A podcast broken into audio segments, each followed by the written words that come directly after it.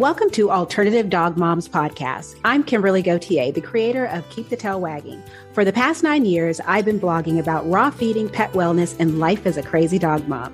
I've seen massive improvements in my dog's health since I started raising my dogs naturally, and I'm passionate about sharing my experience to help other pet parents. I'm Erin Scott. For the past nine years, I've been researching and learning everything I can about healing cancer, allergies, autoimmune, and mystery illnesses in both my dogs and myself, and I can't wait to share with you everything I've learned on this journey. As the alternative dog moms, we're bringing you all the latest dog health news that we're following and sharing the tips, tricks, and resources we learn along the way. Now, let's get started.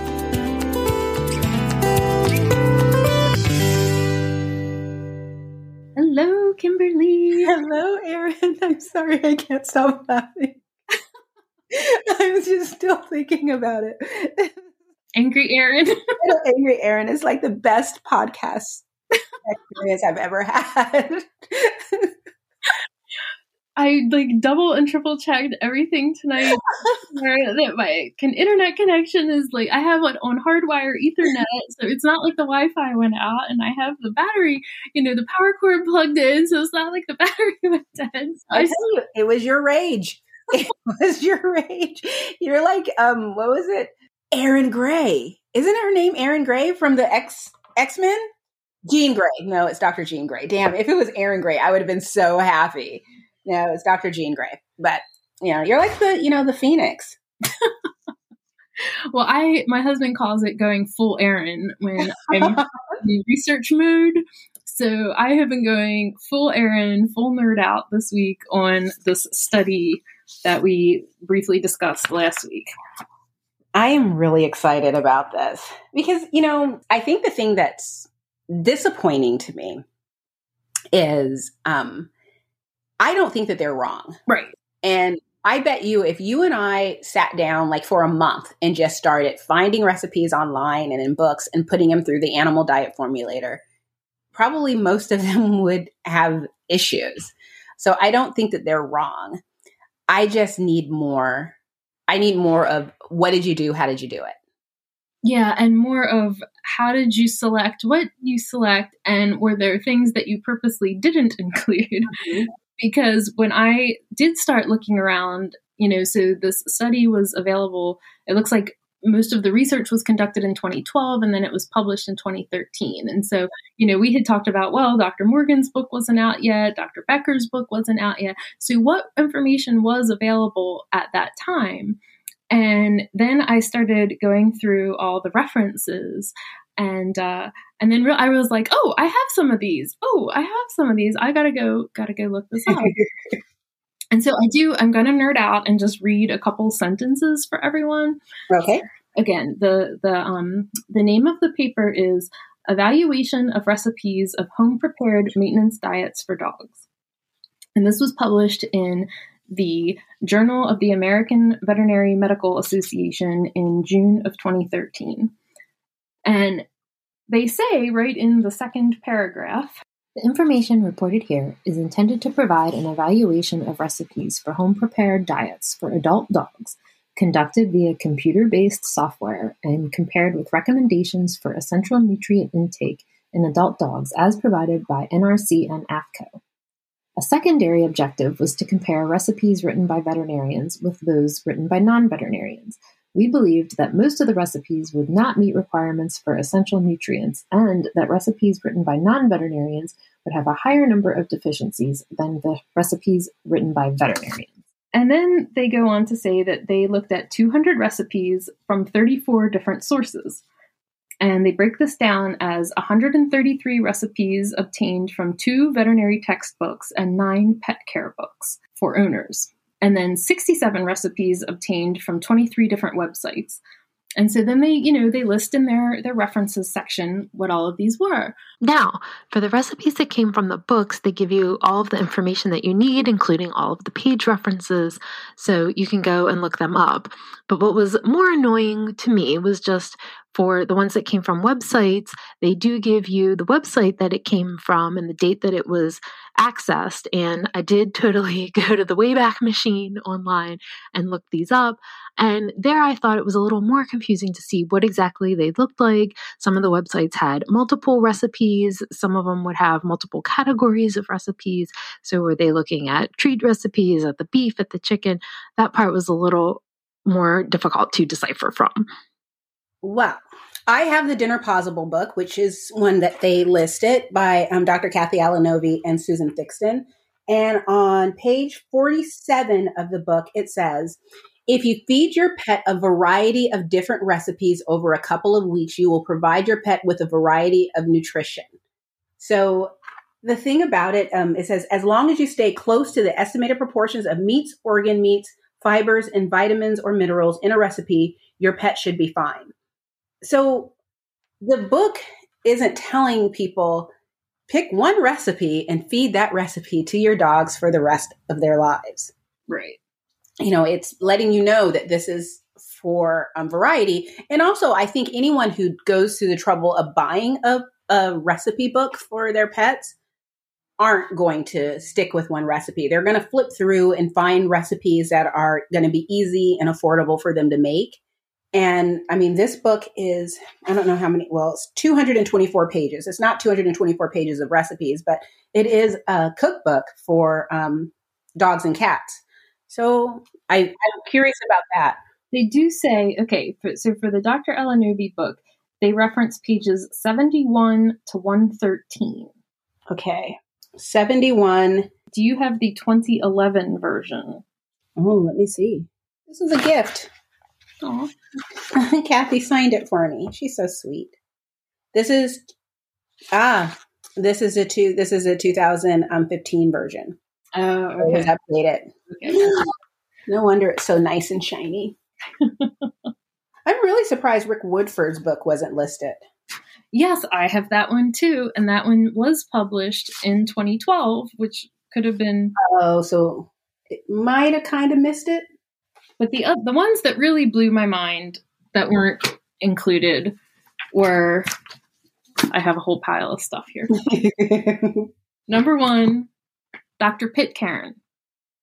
I have the fourth edition. The fourth edition came out in 2010, but there have been various versions of this in publication since 1982. And they even say right on the cover more than 500,000 copies sold. I have one of them. Exactly. Like, I feel like this would be a natural place to start. Start, yeah. And the other one that surprised me that I have was Wendy Volhard's book, because that's been in publication since the year 2000. And this was not included in something that they looked at. And I kind of feel like Wendy Volhard, she's been around um, and talking about this for much longer than that. Yeah. I think the second edition of the book, so there's probably is there's probably another version that's been out even. Um, Dr. Kozier um, references Wendy Volhard, and that's where she started. When she started feeding raw, she followed that book. So when you hear statistics like, oh, 95% of homemade diets aren't, you know, meeting proper nutrients, but like how did they pick and choose which ones they looked at because clearly there's like two huge like bible resources that people who are into holistic health alternative health would be looking at and they didn't include any of it And I'm, and it's like the question is why? I mean, was it because you looked at it and it was spot on, and it and it wasn't saying, you know, like, like cognitive dissonance? I mean, it's just sort of like, were you trying to to to support what you already believed, or were you really trying to find the truth? right. And that's the kind of stuff that i really take issue with. And the other thing that i just thought was interesting and they do sort of disclose it in a footnote but one of the authors on the paper so okay so this is how they they disclose it right? So one of the authors on the paper it says dr larsen is an owner of dvm consulting inc so i'm kind of like oh what's dvm consulting inc oh they're the people who own balance it Oh, and that's the program that they use to do all of their analysis in this paper that's basically saying, you know, you can, and then, uh, you know, I don't know. It seemed to me like perhaps this is just sort of scientific evidence that balance it works and then they can tell other yeah. veterinarians oh you should be using this because we've published papers about it. Yeah. You know, i don't take issue with their statistical analysis that they did. I don't even take issue with the conclusion that yeah you shouldn't just randomly like you said feed your dog something you saw in a book somewhere or online somewhere without doing some some research and fact finding behind it. But i do just you know start to wonder about like how how did you choose these these things in the first place to to come up with this because you clearly weren't looking at two of like the biggest most commonly you know resourced references. Yeah. But i'm over on their website and i do i remember um, hearing about balance it and um, that you know you go to their website and you pick these ingredients and then you order the i guess whatever is going to balance it out. I don't doubt that this is right I always go back to the every dog is different. Right. And again, it's one of those things where it's better than nothing.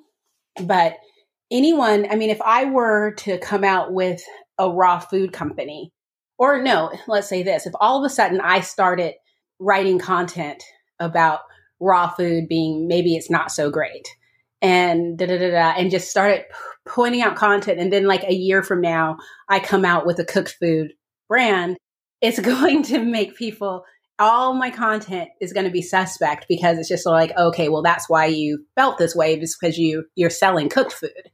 So it's just like whenever someone puts out a message that says okay be careful here i'm always like well what, what are you going to sell me? Right what's the agenda? Yeah what's what what's the alternative and are you selling it? And so that's that's kind of like like a conflict of interest I think so. I mean, some people just, I guess, say that that's smart marketing, but yeah, to me, you know, would you raise the fuzzy eyebrow?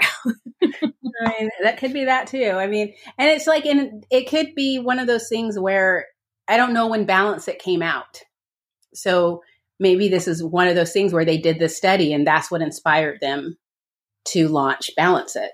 I think it had already been in use. Oh, hold on, I have a paper.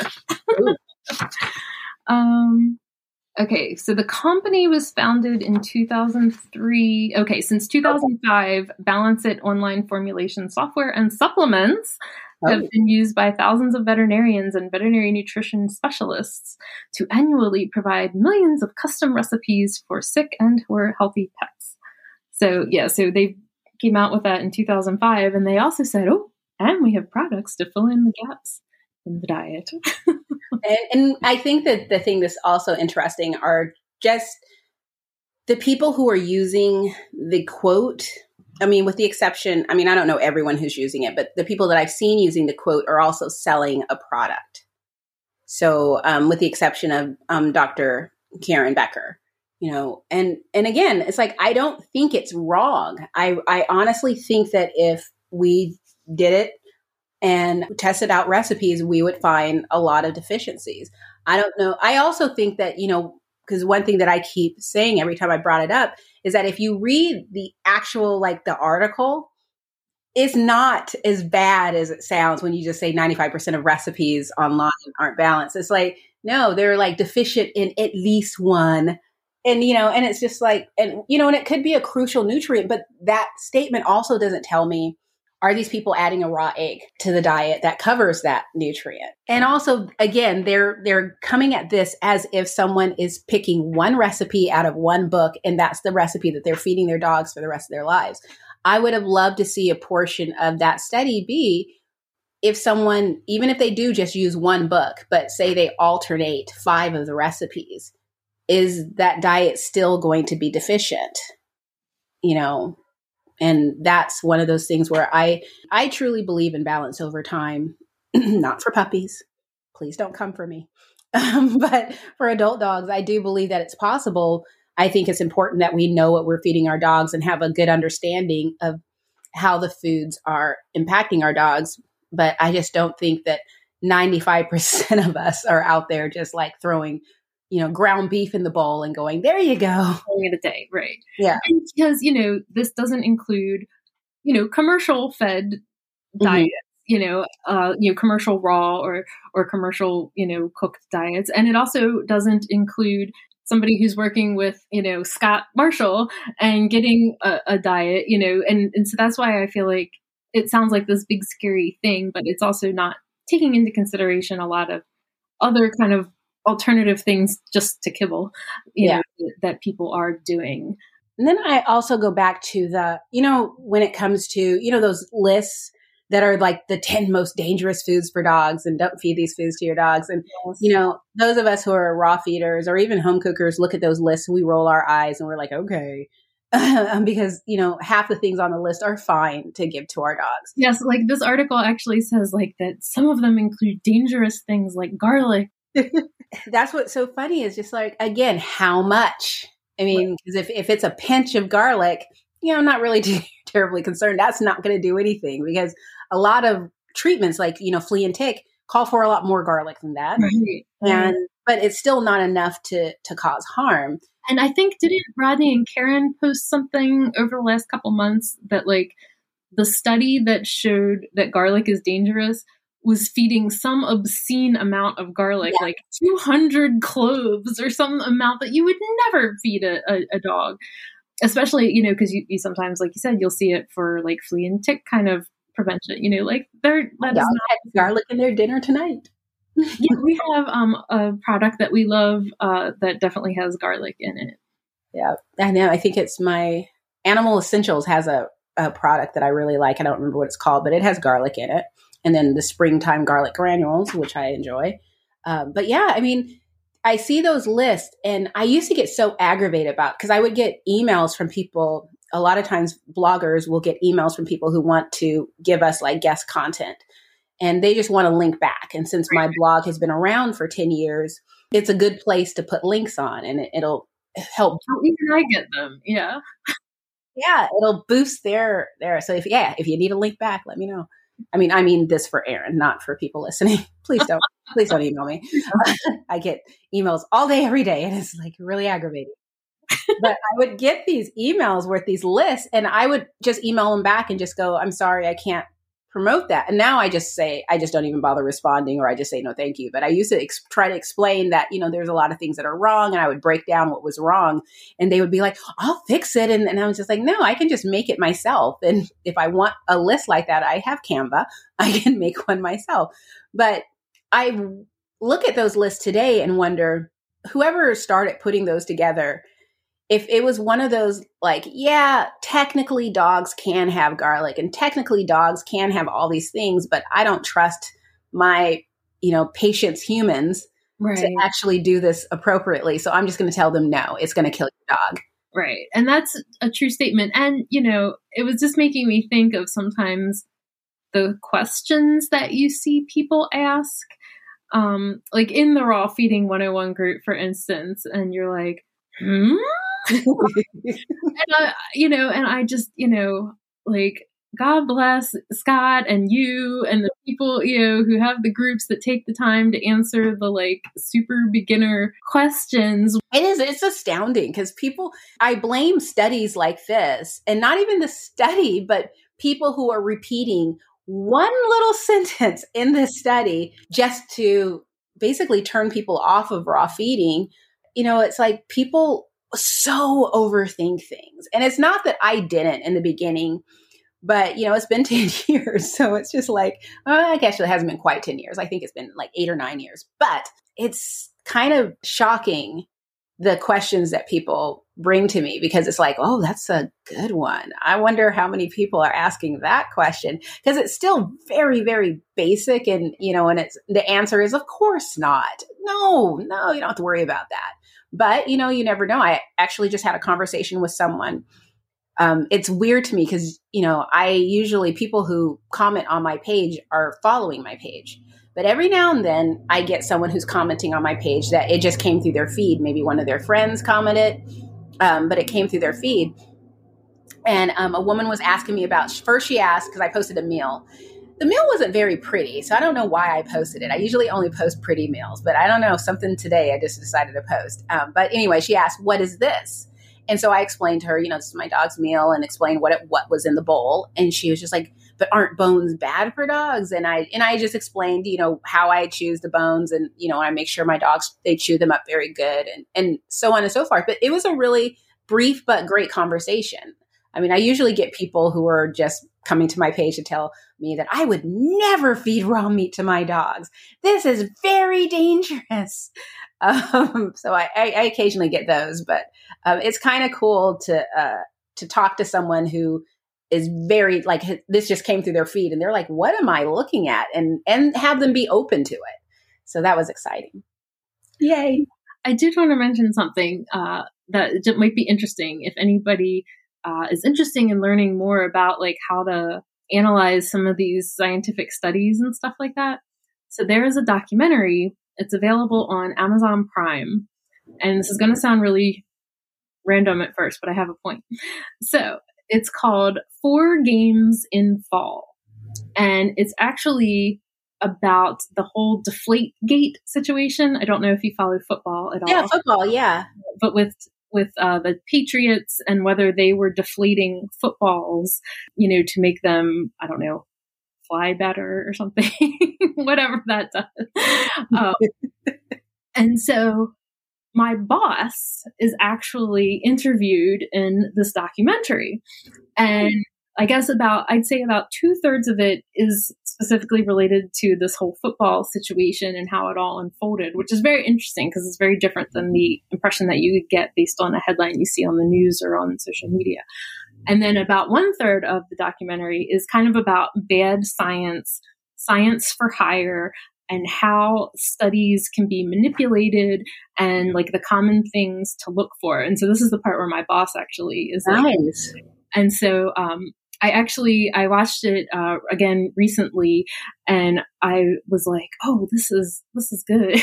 like this is really good, helpful information if you you know want to understand more about how these things happen and how science gets corrupted and then we see like these little headline blips on the news or on facebook and it's like oh this is dangerous. Oh you know and then when you like really break it down and look into it you, you realize where all this is coming from. Yeah. I think the thing that always goes through my mind and i got this from dr laurie coger is follow the money.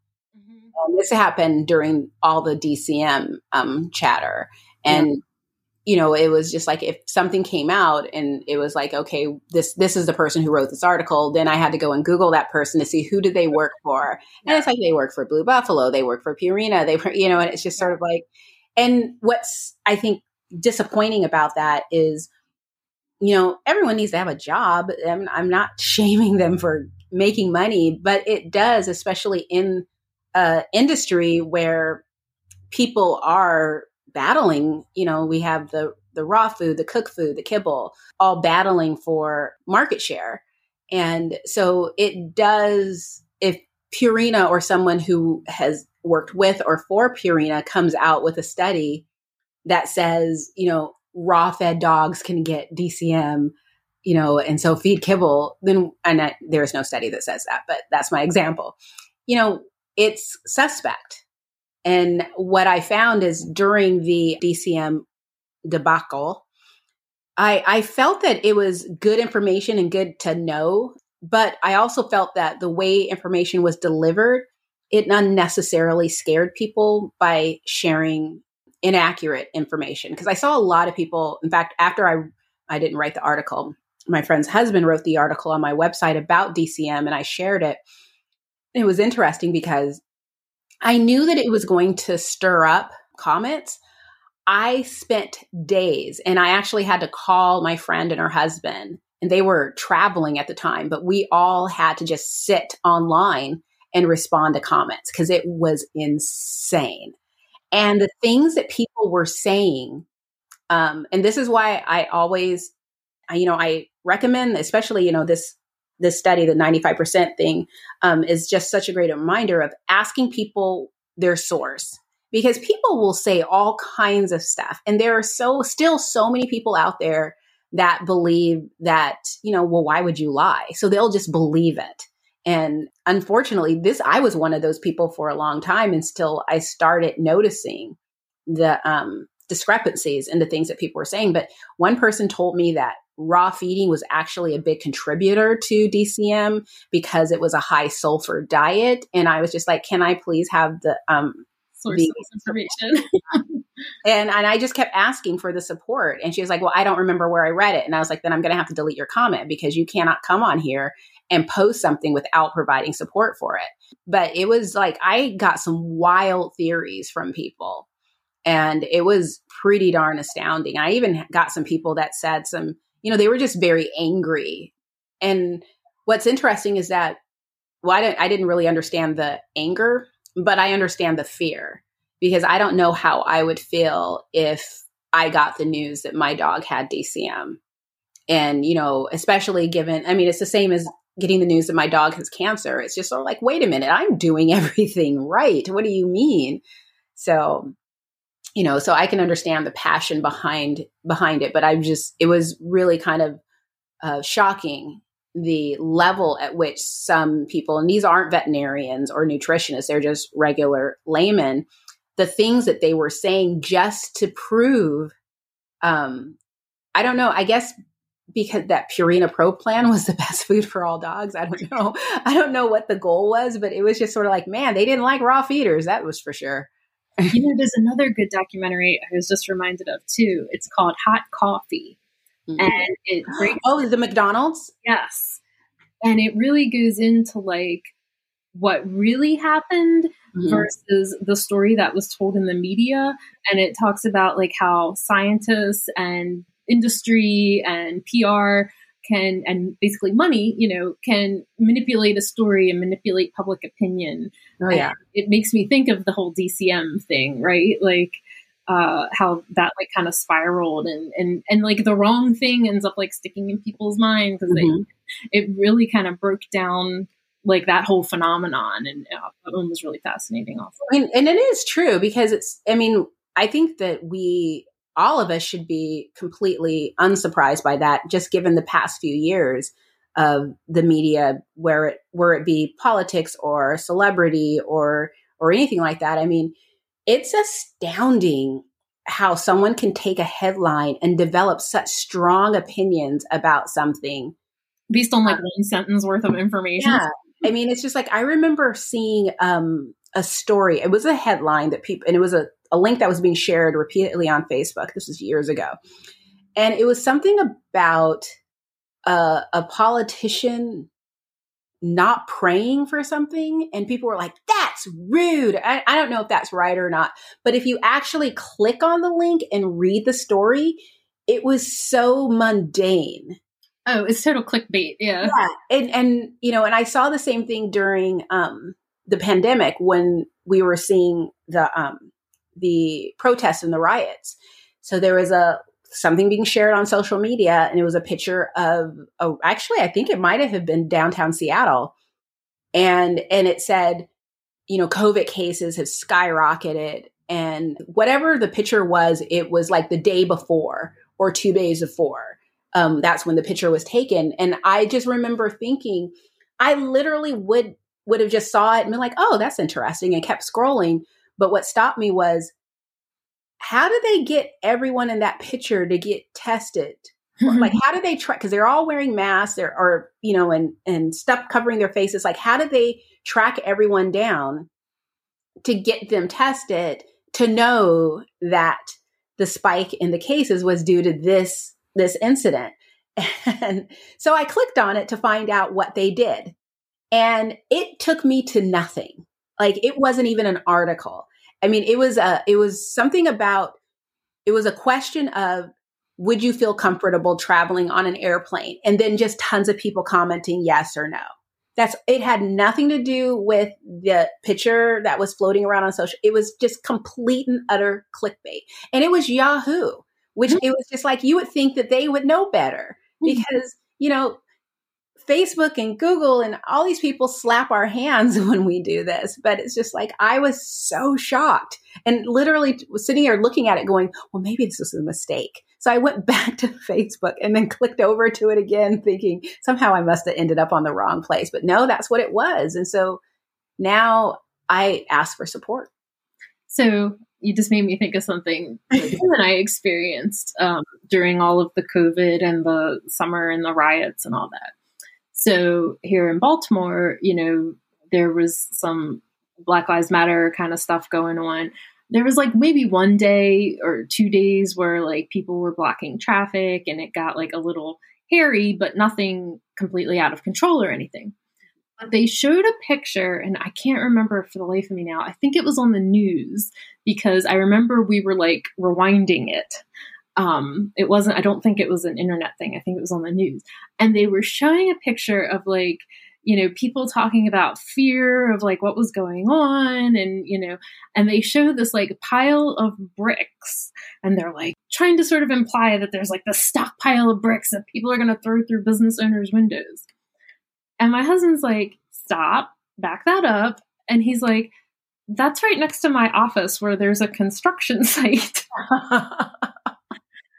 and so, like, of course, there's a pile of bricks there because it's part of this construction site and it's nowhere near where traffic was being blocked or where there had been concerns. It was like several blocks away and there have been no incidents. It's literally like right next to his office.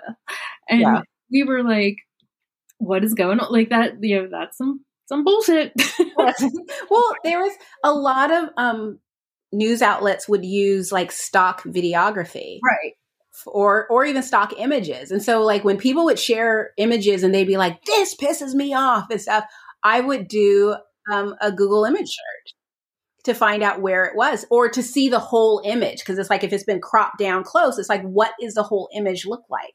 Because I don't trust anything anymore. And uh, what's funny to me is I actually had a couple people um, unfriend me because I went and found the original image and I was like, the original image, I mean, it's still the same image, but it just sort of gave a little more context that was different right. than I was I was not outraged. Right. So it was just sort of like, huh. And they were upset because they were like, it doesn't matter. It's still, and it's just sort of like, it does matter to me because I don't like being manipulated. I think there's enough bad things going on in the world that we can just sit down and talk about. You don't need to make up news to get me to be outraged. I'm, I'm pretty much outraged every day, all day. We all are because it's like there's crazy stuff happening around the world. Tim's office, uh, they moved very recently, but he used to be right across from Baltimore City Hall. And that's where anytime there would be some kind of like organized protest or something, it would all be happening right across, you know, right it's in front of City Hall. And uh and so sometimes you'd see this like real tight shot on the news and there's like the, you know, the anchor person with the microphone, and you see all these people in the background. And then, you know, Tim would like take like a picture of it work and he's like there's literally eight people there. And, like, and they have the you know the news makes it look like there's all these people. He's like there's eight people there right now just so you know that reminds me of you know because sex in a city did their revival um and just like that which was oh, yes. absolutely horrible i couldn't even get through the first episode oh my gosh i just I I went on Facebook and just was asking people, please watch it so that we can hate it together.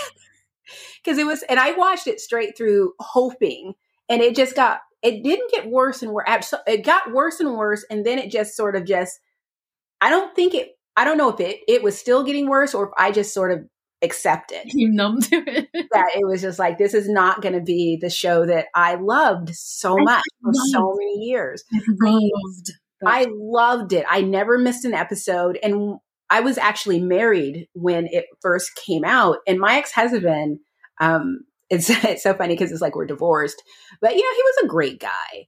And he would, I would come home and there would be like sitting on the couch with the remote sitting like in front, facing the TV and on the couch, like, like it was a person facing the TV would be the latest um, season of Sex in the City and I just be like, Friday night, I'm going to start.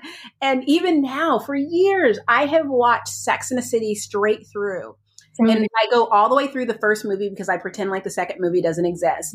Um, and I I've watched it like almost on a yearly basis for for I don't know decades, I guess. And mm, mm, like it's been like 20 years, which is scary. But like, I even had my parents watching it. Tim watched it. Like my parents will still, you know, I'll be on the phone with them and they'll be like, "Oh, you know what episode of Sex and the City was on the other night?" And you know, you know how there are people who love Seinfeld and know all the things about Seinfeld, or people who know all the things about Friends. Sex in the City was my thing where I knew stuff about Sex in the City. I knew when this happened. I was like, no, that didn't happen then because remember this happened. And I loved it so much. And I love the outfits. I love the fashion. I love the fact that the city, I mean, I wanted to go to New York because of Sex in the City. I've never been because I have learned just like I don't ever, like, I want to meet my favorite celebrities, but not really. Right. Because I want them to stay perfect in my head. So I want Sex in the City that version of New York to stay in my head. Yeah, it would be a big disappointment. yeah, that's what I that's what I've been told. But it's just like it's so amazing. And you know, and this was it was it was it was an amazing show and I loved it so much. So anyway, and just like that, there was an episode where um I'm going to call her Callie Torres because that is she was one of my favorite characters on Grey's Anatomy. And she's a different she's a non she plays a non-binary character i should say they play a non-binary character on and just like that. And there was a like a pride event. And um, they were speaking at the pride event and it looks like you know you can see in certain shots it's supposed to look like it's some crazy amazing because i assume that pride in new york city would be shutting that city down I mean, I, I think it's probably the same like in Florida and LA, like in these big cities, pride is San Francisco. Like, yeah. yeah. It's like that's an, a people fly in for this event. I want to fly in. I know. I mean, it's just like that is a party. But when the camera at certain angles, you can see that it's probably like, you know, 30, 40 people. Right. You know, and it's just like, oh, these are the extras and stuff like that. And it just wasn't the same. And, um, and it just it took me out of the show.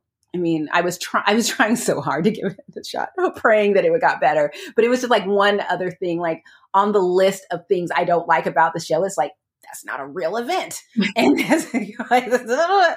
and and, and going back when I compare it to um, Sex in the City, you know, remember when they had Fleet Week? Oh, that, yeah. it looked like the entire world was there. That was a good one. Yeah. You know, and and um, I know there was a, a guy, the guy that she hung out with that was from Louisiana.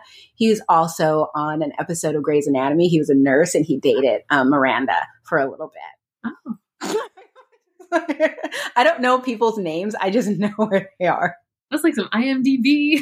I know. I know. It's so funny. I have no idea who this guy is. I know. I just know because I see him in different things. I'm like, oh, that's that one guy. He was on a show on USA, and I think it only had one season, and I I can't remember what it was called, um, but it was really good.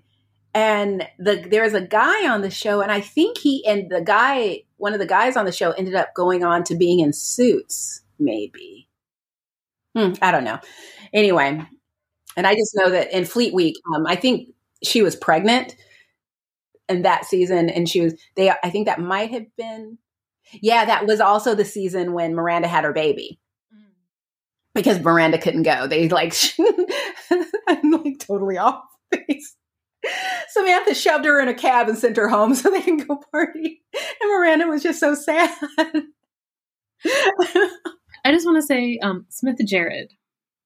Yes, I wanted them to stay together and, and just go off. I I wanted the only thing that I would have wanted from um and just like that. The only thing I cared about was somehow Samantha and Smith found themselves together and they were like living a beautiful life. Even like a reality show of them or like a- if they would have just told me like she moved to London um, and she was with and Smith's over there too, and they're living happily ever after. I I would have forgiven everything else in that god awful series. And I hear rumors that they're coming out with a season two. Mm-hmm. No, stop it.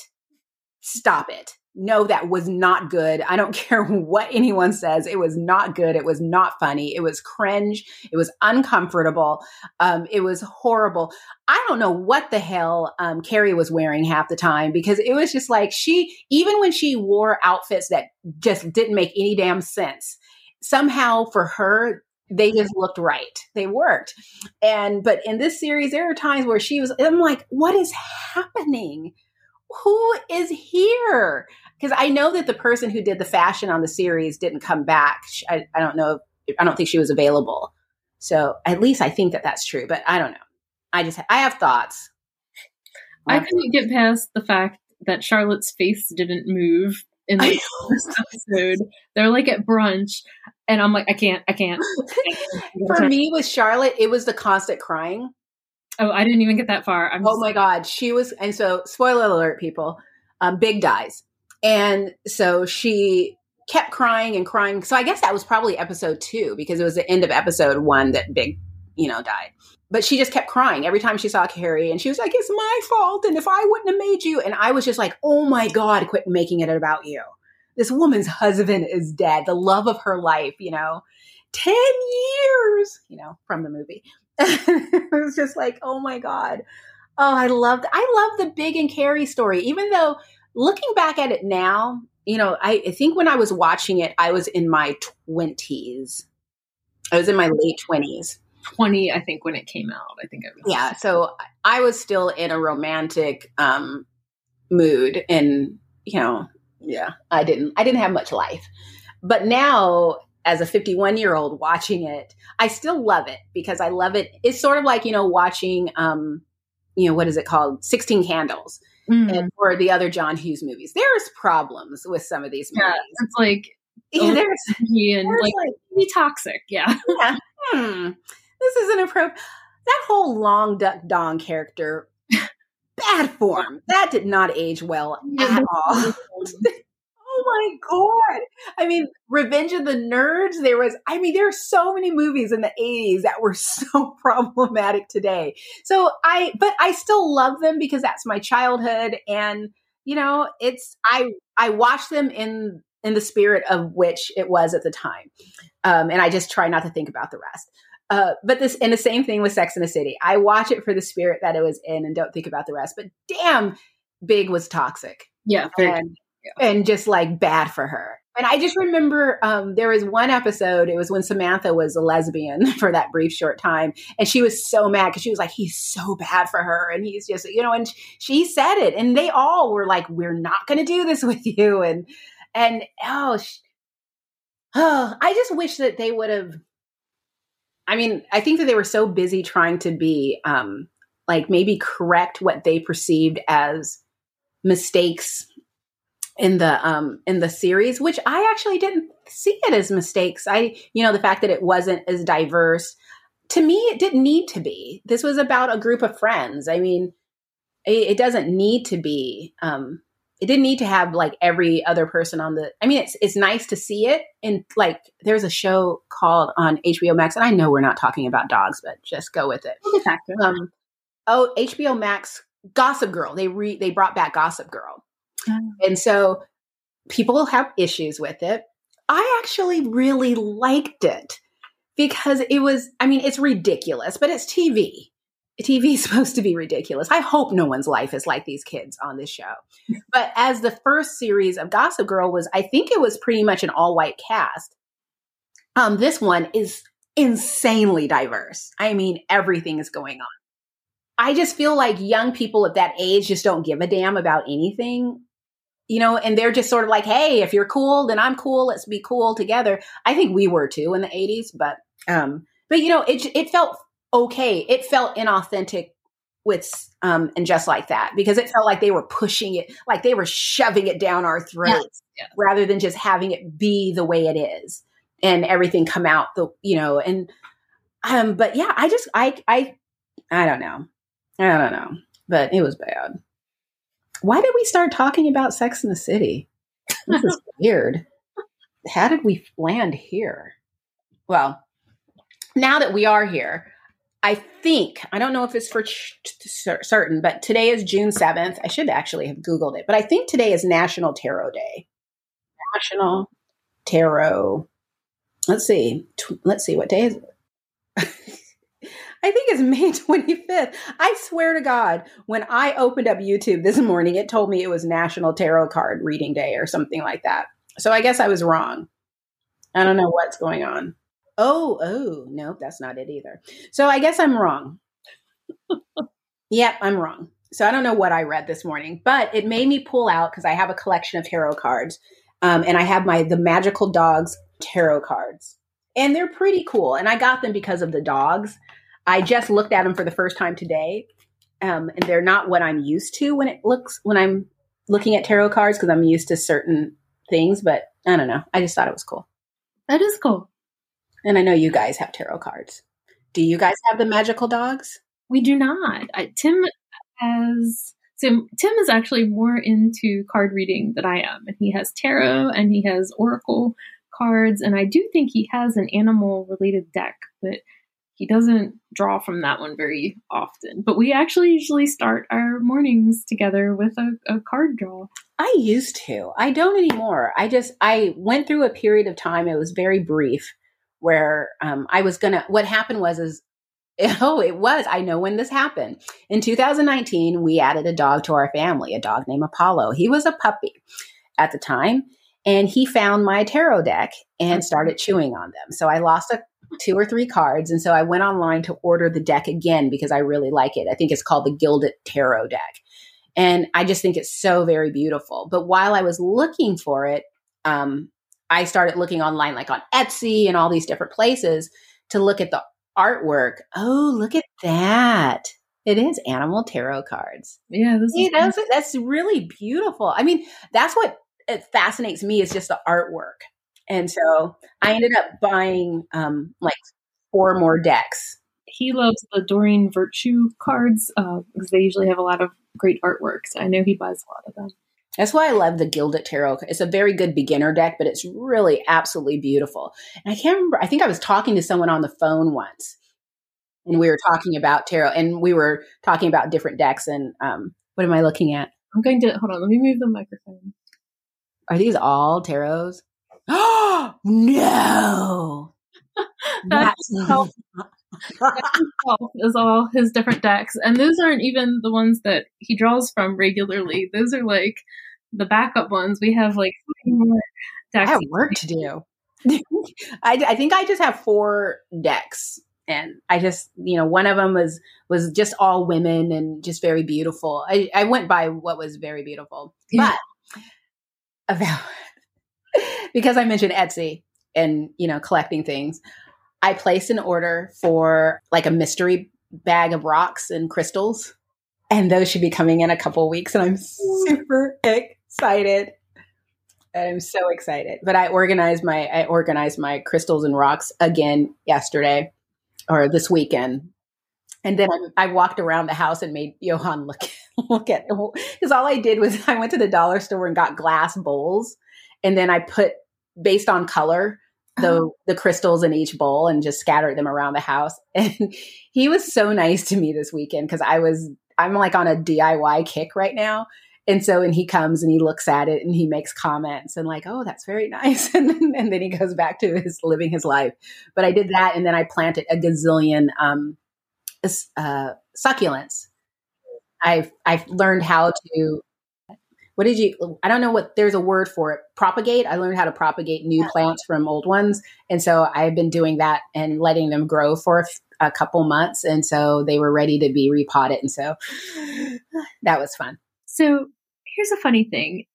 I have always called them succulents. Apparently different i don't know places or i don't know different people call them different things. What are things um, like tim's grandmother calls them cat and kittens. Huh and then I found that there's like other names for them also. Um, because she would always talk about them, and Tim and I would look at each other like, "What the hell is she talking about?" and then one day she gave us some, and he's like, "Oh, they're succulents." We're like, and so I like, you know, I had to Google it, and I'm like, "Oh, well, it is a real thing, not just like a weird your grandma thing." well, there's one type of succulent, and I don't remember what it's called, but they call it like chicken and something, or and they're the little flowery, pokey ones. I have some of those. But yeah, I don't I don't even know the names of the supplements I have. I know I can get an app and take a picture and learn it. I probably should. I just pick the ones that I think are pretty and that I won't kill. Right. And that's that's that's the level of plant care that I am. But I'm just pretty excited because my plants have been alive for quite some time. And so that's like a big deal to me. So, question for you with All your right. crystals. So, the funny thing in my house is that Tim is probably more into like crystals and card reading than I am. Like, I'm like kind of interested in it, but like he's like very interested and has big collections of both things. And I don't know if you've ever seen, there's like a meme that says 50% Deepak, 50% Tupac. Yeah. And that's like a very good description of my husband. um, so uh, he, he's he's an interesting guy. Yeah. Um, but anyway, I was curious when you get new crystals, do you like do the cleansing them in salt? Do you charge them in the full moon? Do you do that level of, of work with No. them? Okay. No, I don't. I okay, so this is only fun because people just hear my voice and since right now I'm just talking to you, it feels like I'm only telling you this.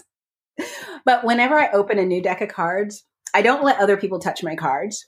Oh yeah, I do. I'll touch the box, but I wouldn't touch this card. Yeah, and um and I don't I it's just it was just something that I someone said to me once and it just stuck with me. But whenever I open a new deck of cards, I say the Lord's Prayer while I'm opening it. And so that's what I do. Um, what I do with my crystal is I'll sage them, and I don't know why. I think I just did it in the beginning because I wanted to sage something because I had uh, I had a smudge thing, and I just wanted to use it. So I was just like, I'll do it with the crystals. oh wow! So we don't have sage because Tim doesn't like how it smells, but we have sweetgrass, um, which we actually heard about from Dr. Isla Fishburn. And it can be used very similarly, and it smells kind of like vanilla y. So it's a much pleasant smell, yes. And um, I will say, if you get any, to keep it away from the dogs because we had it on this bookshelf here at one point, and we came home one day and Penny had jumped up, grabbed it, and like chewed on this because apparently it smells really good to dogs, like vanilla. no, it's like I don't really because I don't really do anything. I I did break. I mean, here's my rose quartz. I had a rose quartz tower that broke um when the painters were here. So we don't know what happened. I don't know if like one of the dogs jumped on the windowsill and knocked it over or if Johan and I might have knocked it over. But um I was talking on the phone to my friend and I was just like, "Oh no, my rose quartz broke." And I looked at Johan and I was like, "It broke. Do you think I can glue it back together?" He's like, "Of course we can glue it back together." And Krista's in my ear like, "No, don't glue it back together. It served its purpose. It's done now. It's telling you it's done. Go plant it in your garden." So I was like, "All right." So it's out with my green beans. Yeah, because Tim, um, he will uh, use uh, is it sea salt? I'm, I hope I'm.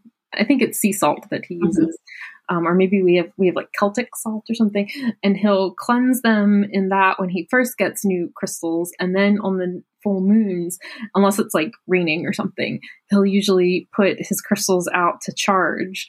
So he used to charge. He used to actually get up on the roof um, and put the crystals up on the roof to charge. And then I think there was like an incident with the ladder. And so now we just drag a table out, and then we just have to remember to run out there and get it first thing in the morning so Nino doesn't try to pee on it. I'll have to see if when the next full moon is. Maybe I'll. I think it's actually soon. Hmm? I think it's coming up soon. I think it's like next week or something. I think let's see, February, March. Well, this doesn't tell me. Full full moon in June, June twenty twenty two. Let's find June fourteenth. Oh, that's a week from today. Oh yeah, seven days. Okay, well I will try to remember. My To birthday is June 15th. Happy early birthday. Thank you. That's exciting. It is. It is actually now in this like post cancer uh, new life that I have. It is exciting to have these birthdays. Every year, I know. Well, oh, and um, Scouts lymph, lymph nodes are going down. So, yay, acupuncture, because I think that's why. Um, it could be many things, but yeah, he's doing really good. This time when he went to acupuncture, he just went in, walked around, ate some treats, and then laid down and and just had his head down. Good boy. I know it was so cute. I kept trying to take a picture, but he would look look at me, and I was like, "Damn it!" So I I just snuck a bad picture, and then she took a bad picture with her phone, and and then we are like, "Well, we we documented it. They're not pretty, but you know, we see needles in his head." it was pretty cool. so I know what I wanted to talk to you about is CBD. Yes, that's right. we went on this long rant. CBD oil. Yes, you had a, a very good interview. Yes, I had Angela Ardolino from CBD Dog Health on the Believe in Dog podcast this week.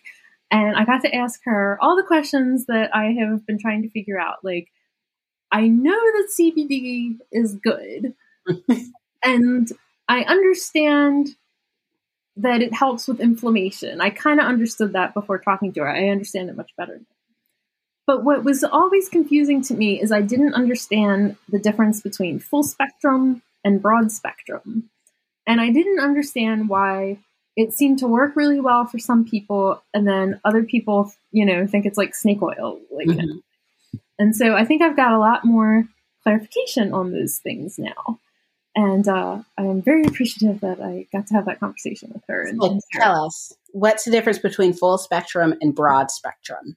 So, full spectrum does include minute traces of THC, which THC is, of course, what we think of as like getting high or getting stoned or whatever. Um, and it's a more pure, less processed product. And broad spectrum means that they do additional steps to get rid of all of the THC. Mm-hmm. But as she was saying, when you're dealing with plant medicine, you know, all of these compounds work synergistically. So we don't know what else is being removed mm-hmm. from, you know, the, the CBD um, when you're doing this extra processing. By the way, she also did correct me that CBD is kind of like a slang term for full spectrum hemp extract. So then she was telling me that uh, when you hear studies about, oh, CBD helps with XYZ ailment, all of the studies are done with the full spectrum products. Oh. So if you're using a broad spectrum product, which I believe are more frequently available, mm-hmm. that's more commonly what you see, you can expect to have the same results yeah. that you're reading about because those all of these studies are done with the full spectrum products. And so that made so much more sense to me. Yeah. And then one of the other big things I learned was just about asking for certificates of authenticity. Mm-hmm. And she really gives like a, a, breakdown, and you can very easily go on CBD Dog Health's website and see what these are and how, you know, she was saying, and not just for the CBD products, but like for your essential oils, for your coconut oil, any kind of plant based product, the company should be readily making available these certificates of authenticity. And it'll break down all of the compounds that are in the product, as well as looking at things like molds and pesticides and herbicides. And I just thought that was very fascinating information that all pet parents should should be aware of. Yeah, yeah.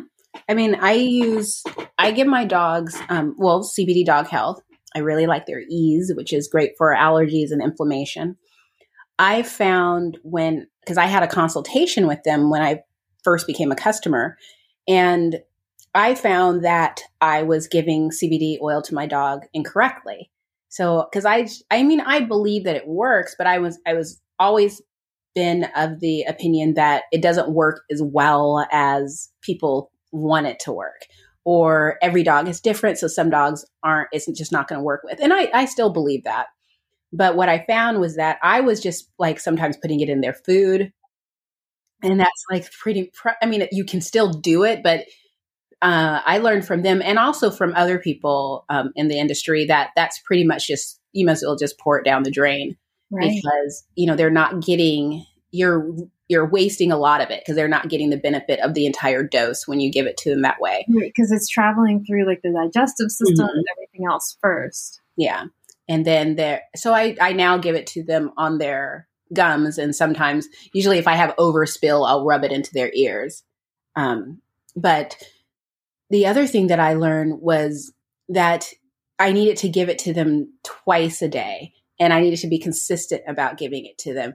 And I actually recently learned the same thing about allergy medicine that um, I just randomly came across a video and I don't even remember what it was about. It wasn't about allergies, but in the video, the woman, it was a, um, a, a, a doctor and she was talking about she was talking about something else, but then she brought up and she's like, "An FYI, if you ever feel like your allergy medicine doesn't work, it's because you're only taking it when you have allergy symptoms. Where it's like the second allergy season starts, you got to be taking it on a daily basis until you get through the season, and that's when it's going to work. And I and that's kind of the same thing with CBD oil.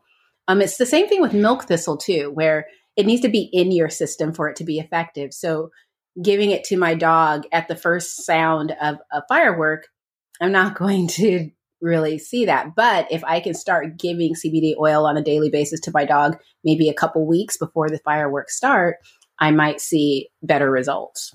Yes, I just ordered some of their Calm product mm-hmm. to help see how we do through fireworks season. Yeah. So I'm excited to try that because what we've done in the past does not particularly work.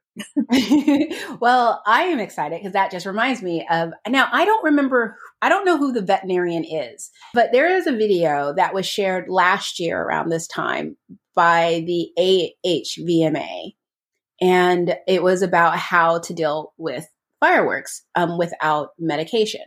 And he credits this to a trainer, and I couldn't catch the name of the trainer. And I tried to like Google variations of it and just couldn't find it. But basically, um, and we'll link the video. But basically, he said that, you know, when the fireworks start, what you do is when there's a big boom, then you boom really loud along with it, and you just make it fun and exciting, and then everyone gets a treat. And you just basically do that. And I was just like, yeah, that's going to work. But hey, I'll try it. You know, I'll try everything else. I'll try this too. And so I started doing that. And I was still doing the other things like my dogs. I always order um, CBD oil to have on hand. And, um, but this year I ch- decided not to medicate um, Rodrigo to see if this worked and I was scared because I was like, I'm going to put my dog through hell if if this doesn't work. And I, but I had a movie on hand. I think last year it was the Tomorrow War um, with Chris Pratt. It was so good, such a good movie. I love him so much. He's from here. He's from Lake Stevens, which is down the road from us. But um, anyway, so I had it going, and yeah, I ended up pulling out my phone and recording everyone as they're just snoozing during fireworks and it was so amazing. Of course you know i don't have dogs that are chewing through doors and and things like that you know so maybe that's why it worked i don't know but i was i'm looking forward to trying it again this year and i pray that it, it works again this year.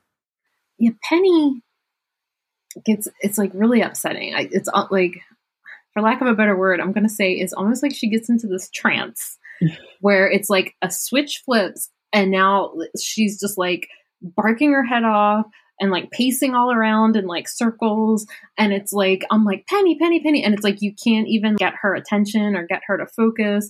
You know, sometimes you can give her a treat and she'll take the treat, but it's like she's not really mm-hmm. there, you know. And sometimes she doesn't even want the treat or the food, which is like, if you know Penny, that is.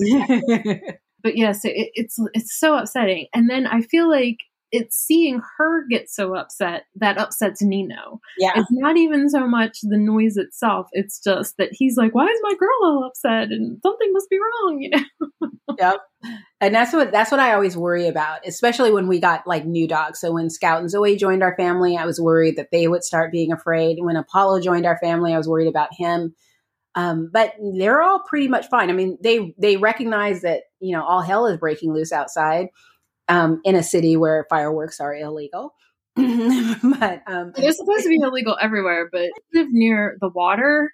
Um, there's like a, a, river like that our neighborhood is kind of built around, and so there's like all these people out with boats. They like light them off from the boats. They light them off from the court. Like you'll be walking around the neighborhood the next day. There's like stuff everywhere.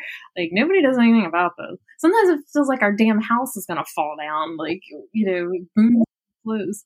Well, before they made fireworks um, illegal, uh, it was even worse here because it was like people all around us were blowing them up. And, and still, people around us are blowing them up. It's just that our neighbor next door isn't doing it. You know, like the people, the the properties that border our property aren't doing off fireworks. And I think part of it is because of either of their age or because they have pets. So it's like it's nice to be surrounded by dog people because it's just like they're not going to do it, which is nice. But yeah, it's just I am not a fan. I mean, I think it sucks, but a good thing is that they've actually already started shooting off fireworks here.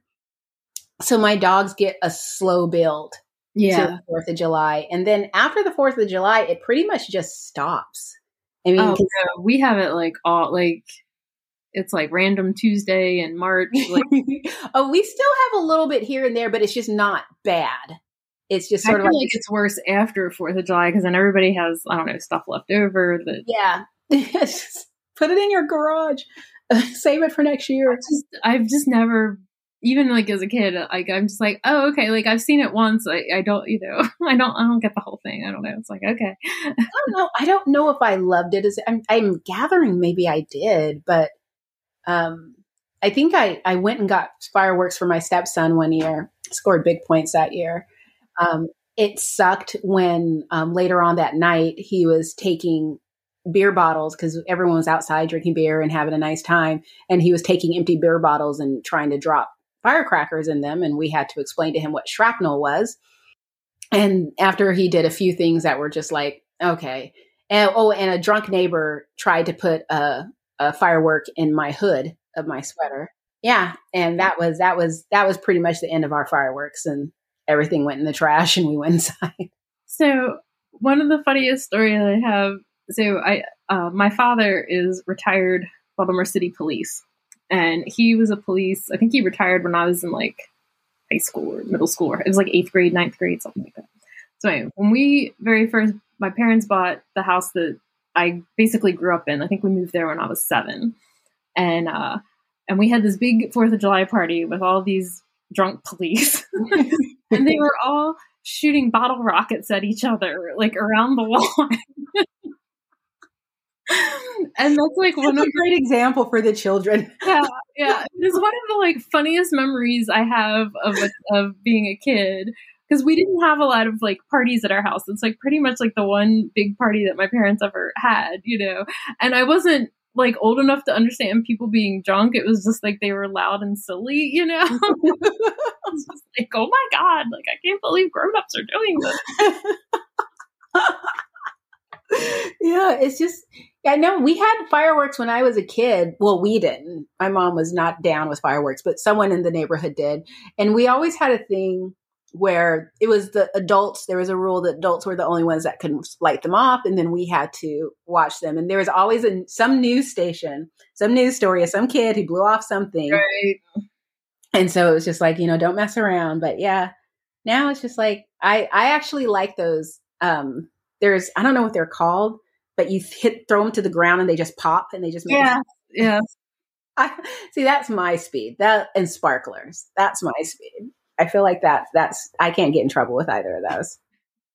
So yeah, but yeah, we'll see. I we'll we'll make it through Fourth of July. Hopefully, it won't be that big of a deal. You know, it's so funny because there's like a a what a baby formula shortage and you know all these different so maybe there'll be a um, fireworks shortage this year we should be so lucky and then we just don't have to worry about it because they don't actually sell them in Maryland. Like they don't sell like the quote unquote good ones in Maryland, but where we're where we are, it's not too far from the Pennsylvania line. Mm-hmm. So a lot of people will drive up to Pennsylvania and like buy tons of them. So I'm hoping, I don't know, maybe with the cost of gas right now, people are. Oh my gosh, because I really do think about that. I mean, because I have a my um my veterinarian, two of them now that are in Seattle, and they're like so cognizant of that. Like, let's talk about this, you know, gas prices because I have to drive there and back. Driving to Seattle and back is basically um, more than half a tank of gas, I think, if I remember. But it's it's a lot. But yeah, it's like insane how much it is because we usually have um, probably well Fourth of July, the day of or the day before. We have two things that happen that bring a lot of traffic up here. One is the Tulip Festival. So people drive up north to go to the Tulip Festival. That's done. Is there a strawberry festival? we have a strawberry festival in my town, but no one comes here. It's just, oh, Okay. I've actually never been to the strawberry festival. I've lived here for over a decade. a friend of mine actually used to live in Marysville and Everett. Oh. And uh, and so she had told me about those that those were the two big things that she missed: the tulip festival and the strawberry festival. I, I keep saying that I'm going to go to the strawberry festival, but I, I've never been. I, I think I was once driving and, um, and there was a parade going on and they had cones to block up where people can drive to and someone moved the cone. So I was just driving and this cop came over and was just sort of like, so I guess you just don't care about the cones or anything. And I'm like, what cones? And he's like looking around and I'm like, yeah, there are no cones. So I don't, it's like, it's not clear what I'm supposed to be doing. I thought I was doing the right thing. And he was just like, oh, okay, well, you need to go that way. And it's like, okay. And I went home and Johan was just like, you can't talk to the police that way. And I'm like, yes, I can. There were no cones.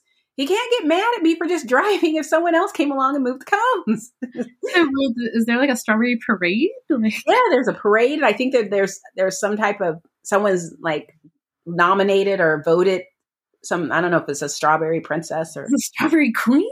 I, I think it's like a huge thing. There are like people have chairs all along our main street and stuff.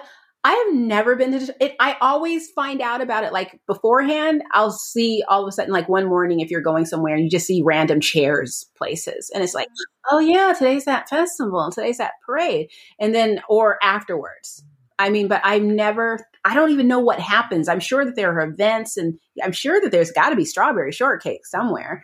I just don't know, and so I need to figure that one out. But we have that, and then we have the um, Fourth of July, where we have a place called Boom City. It's on the Tulalip Reservation, and people come up and go to Boom City.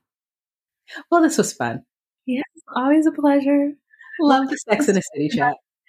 Yeah, we'll have links in the show notes. Yes, we will. Until next time. See you later, alligator.